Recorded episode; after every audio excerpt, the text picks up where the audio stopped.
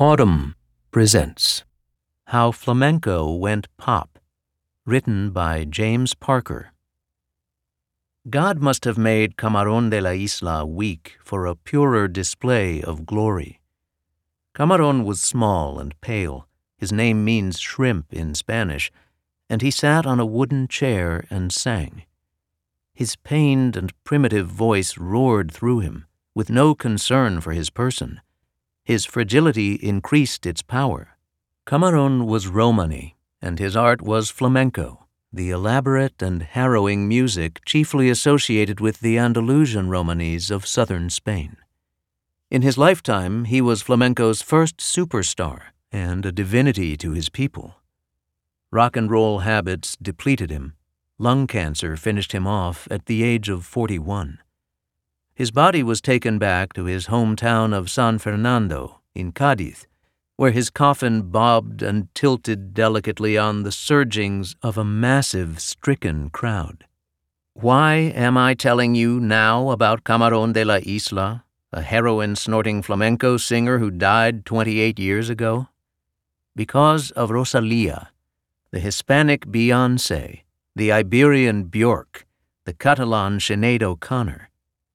A twenty-six-year-old Spanish avant-pop artist with global reach, Rosalía is topping charts, winning awards, and finding a vast audience for her unique sound.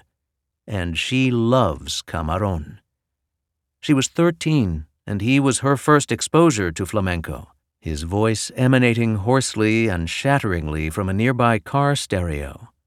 Me explotó la cabeza, as she told El Mundo. My mind was blown. Possessed of a daringly syncretic musical intelligence, Rosalía has inhaled flamenco. She has absorbed the moods and structures of this untraceably old Romani blues into her gleaming twenty-first century pop. Polyrhythmic handclaps, wild melismatic vocals, Phrygian scales, they're all in there, right alongside the trap beats and the sonic future flutters. Released in two thousand eighteen, El Mal Querer, you could translate it as Bad Loving, or even Hail Gaga, Bad Romance, is a concept album based on the anonymous thirteenth century narrative poem Flamenca. Jealous husband, ardent young knight, wife crammed in a cloister. Listen to Que Nos Salga La Luna, and you can hear Rosalía's pop system metabolizing flamenco in real time. A classic bulería opening of shouts, fierce strummings, and spattering handclaps travels down an electronic tunnel, gets swallowed, and becomes a muffled pulse, like something heard underground or through the wall of a club. There's nothing haphazard or bolted on about this. Rosalía's encounter with Camarón launched an obsessive technical emotional study of flamenco, years of apprenticeship and vocal coaching, a scholarly initiation from which she emerged with skills verging, in true flamenco style, on the uncanny. Nonetheless, her innovations have jolted the flamenco universe. Rupturista is how a reviewer for El País saluted Rosalía on the occasion of her new album. Imagino ya, he wrote, a los puristas rasgándose las vestiduras. I can see them now, the purists rending their garments. Camarón in his day had a similarly surplus shredding effect. In nineteen seventy-nine, at the height of his success, he outraged flamenco hardliners and temporarily lost fans in droves by using snazzy rock instrumentation on his album La Leyenda del Tiempo. Of course, Camarón, unlike Rosalía, was working from inside the tradition looking out. Also, La Leyenda del Tiempo was not a hit.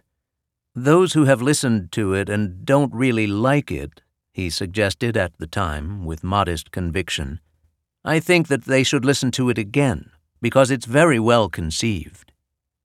It's in his barer moments, in his stripped-down classic style, that Camarón now sounds truly radical.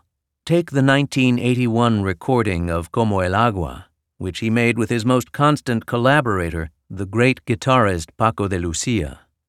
The song is a tango, one of the lighter and more celebratory flamenco forms.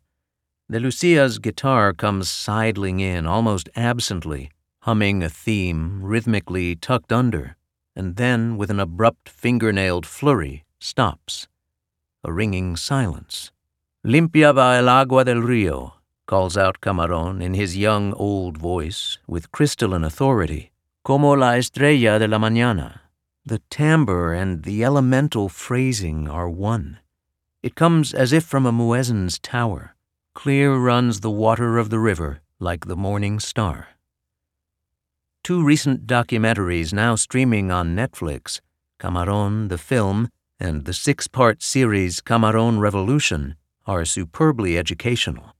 For all his slightness, Camarón is an intense physical presence. His hands, with their many rings, are broad and eloquent, delicately clasping and unclasping in syncopated claps. He softly raps a table with his knuckles, keeping time, or, in one clip, lays a hand on the knee of his guitarist Paco Cepero. In traditional flamenco, there is an exquisite rapport between singer and guitarist. The voice leads and the guitar follows. On the nerves of the guitar, as it were, the voice measures its first effects.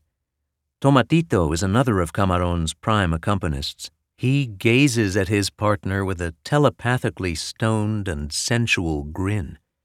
Off goes Camarón, eyes shut, hair quivering, on one of his dizzying and wildly dramatic vocal runs. Netflix, via its subtitles, gives bathos to the lyrics. "How joyful everyone is, and what a harsh life I have." And "my cigarette went out, I lost my way, I lost my way, mother." But the pain is real. "He's cut me so deep so many times," testifies the bullfighter Curro Romero, one of Camarón's greatest allies.